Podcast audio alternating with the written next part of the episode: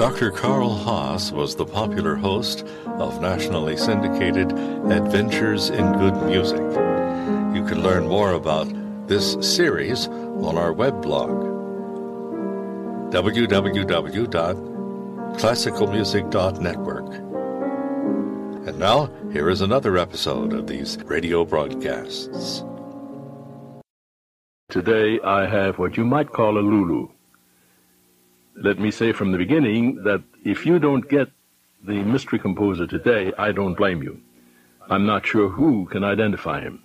So why do I bring him? Because there's no other way of getting to have him receive a, a sort of a one-man show, and that he deserves. In other words, name the composer if you can. As usual, my first composition without any introduction or discussion.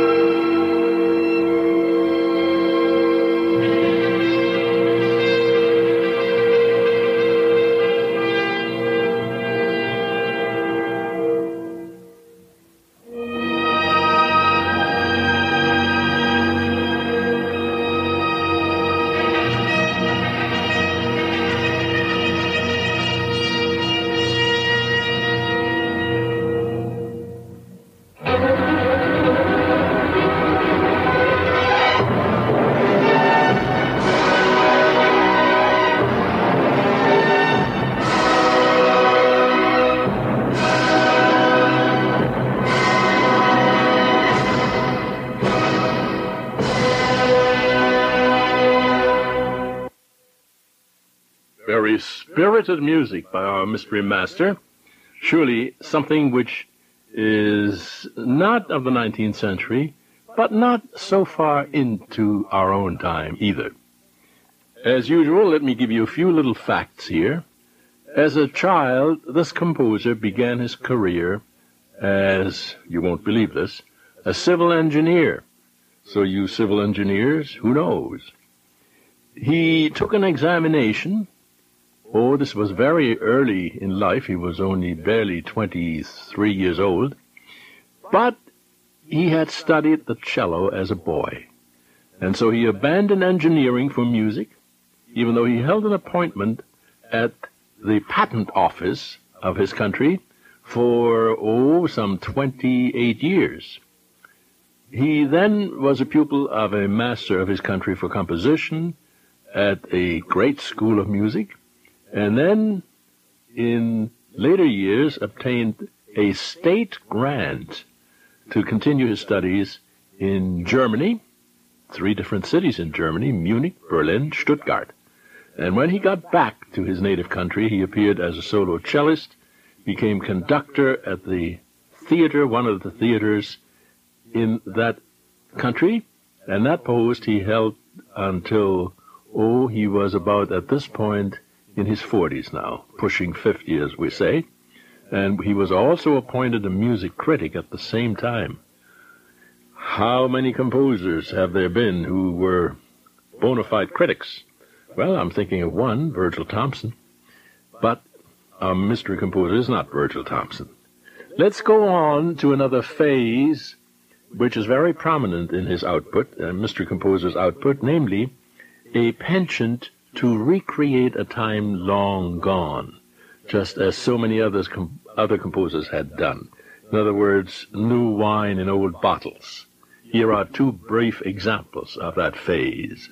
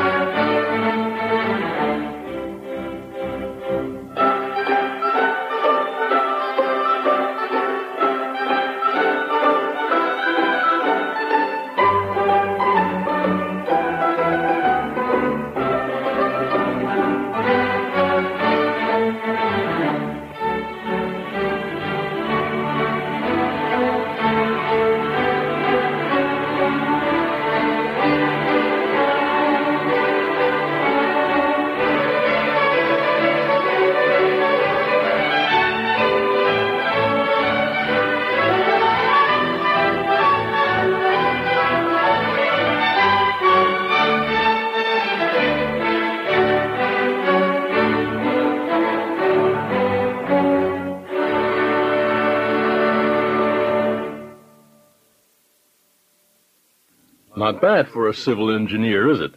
Civil engineer turned musician, fairly late in life. Well, fairly late, according to common standards. As I mentioned earlier, he was in his 20s already. He, our mystery composer, wrote this suite, obviously couched in the language, let us say, of the 18th century, but it would not certainly reveal this was written by a master who died as recently as 1974. Mystery Composer Quiz once again. Name the composer. He, our mystery master, was always concerned with furthering the music of his own country. He held very uh, varied positions which were of great importance. For instance, he was president of the League of Composers in his country, and for a while then of a national organization, also secretary and then permanent uh, member of the Council of Music of our time, in Europe generally speaking, and then he was appointed a member and secretary also of the Royal Academy of Music. Okay, now we're narrowing, narrowing it down somewhat. Royal Academies exist obviously only in Europe. He was also interested in writing music for solo instruments and orchestra. And here is a proof of that, namely, a movement of a concerto for French horn and orchestra.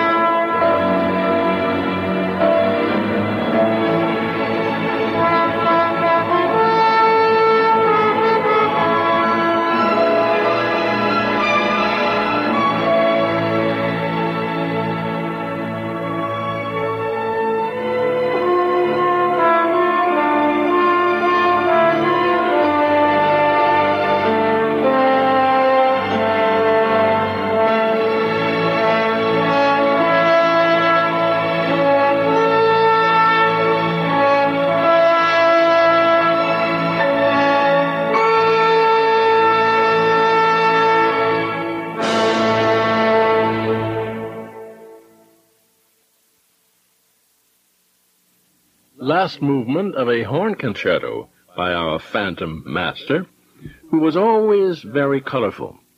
As a matter of fact, he had a romantic vein which comes through in so many of his compositions. And perhaps another phase ought to be illustrated here. When he first appeared as a writer of incidental music for the theater, he did so as an exponent of what was then musical modernism. This was, oh, about 1913. He had studied in Germany and been confronted there with the new developments, and so re- he returned to his native country, and he was far too modern and consequently unintelligible in his style of composition, so many people thought.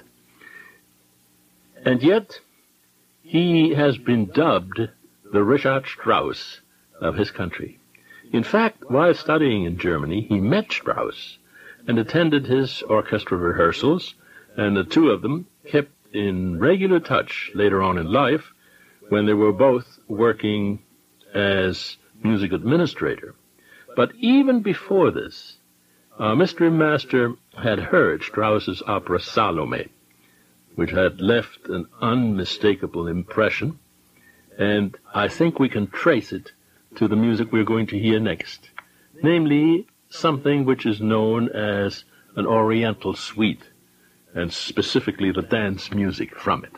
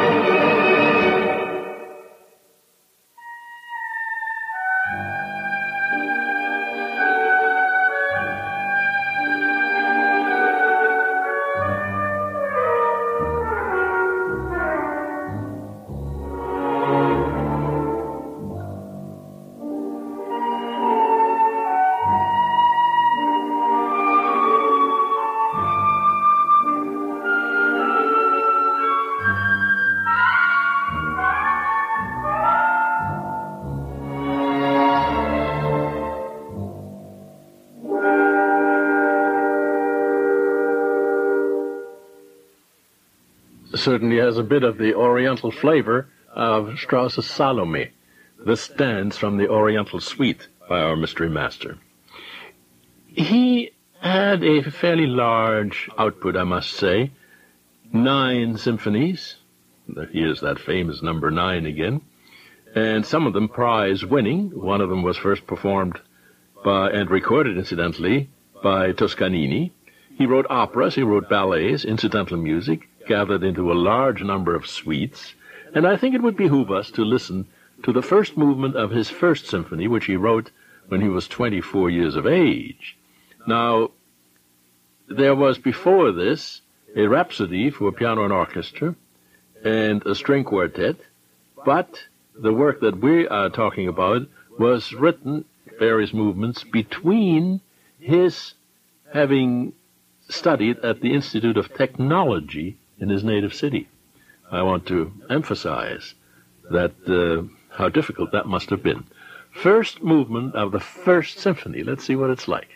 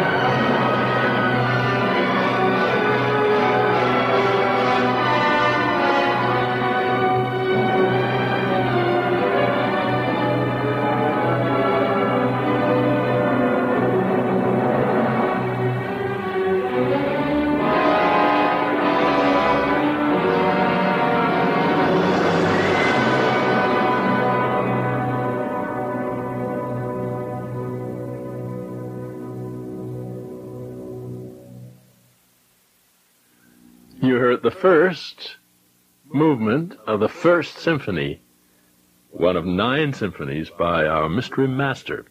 And in doing so, he followed the example of Beethoven and Schubert and Dvorak and a few others who wrote nine symphonies. Be that as it may, he was between 23 and 24 years of age when he wrote this. I'm not sure if you're getting any closer, but I indicated when we began that this was a difficult one.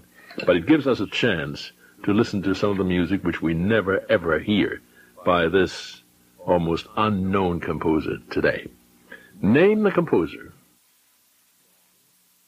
As time went on, this master became the best known composer on the international scene of his country. Many of his works were performed by such maestros as Richard Strauss and Wilhelm Furtwängler, Arthur Nikisch. I already mentioned Arturo Toscanini, Hermann Abendroth, and then he won first prize in the Schubert Centennial Competition, that was in 1928, with his Sixth Symphony, which was recorded by Sir Thomas Beecham and also by the composer himself. He was a great champion of the music of his country, not merely his own. He was one of the founders, as I mentioned already, of the Society of Composers of his country. And it is significant that at his debut concert in 1912, when he was but 29, two compositions by colleagues shared the program with a work of his own.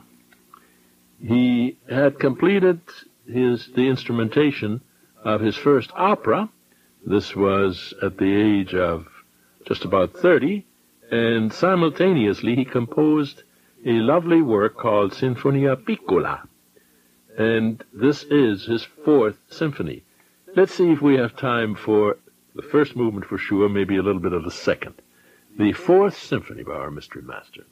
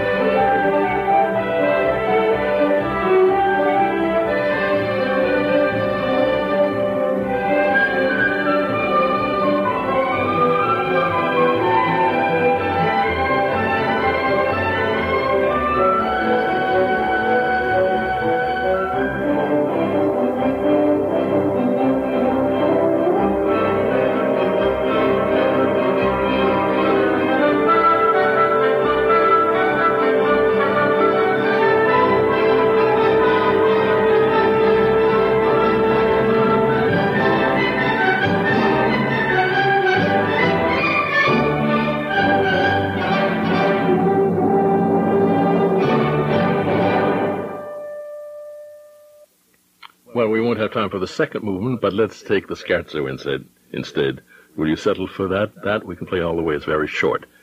Sinfonia Piccola, the fourth symphony of our mystery composer.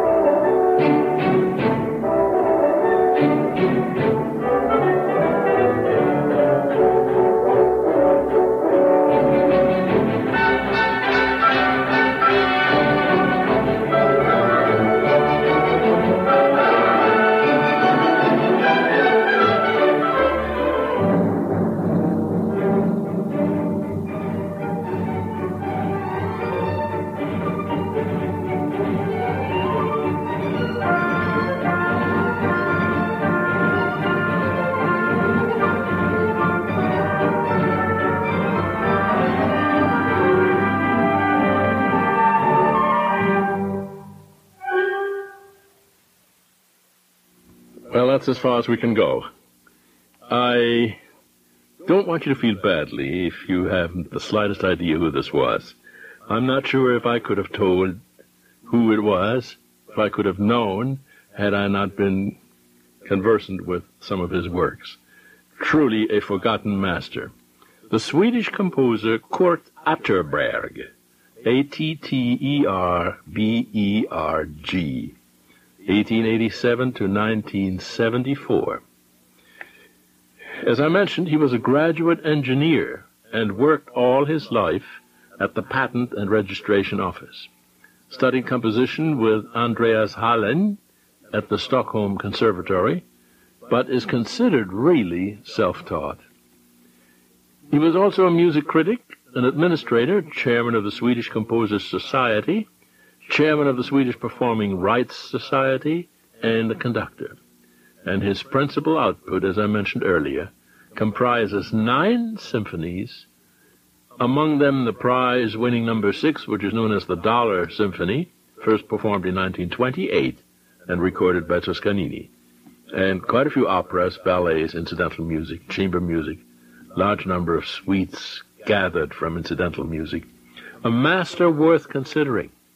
And the old question arises, if you would find that your symphony orchestra in the city in which you live would uh, suddenly schedule a symphony, one of the nine, by Kurt Atterberg, you would probably say, who wants to hear this? I don't know a thing about him. You miss a lot that way. I think he was a dramatic composer. He was an inventive composer. And to think that he had a double career, namely that of, a, of an engineer as well, this certainly attests to his ability to have ready inspirational power.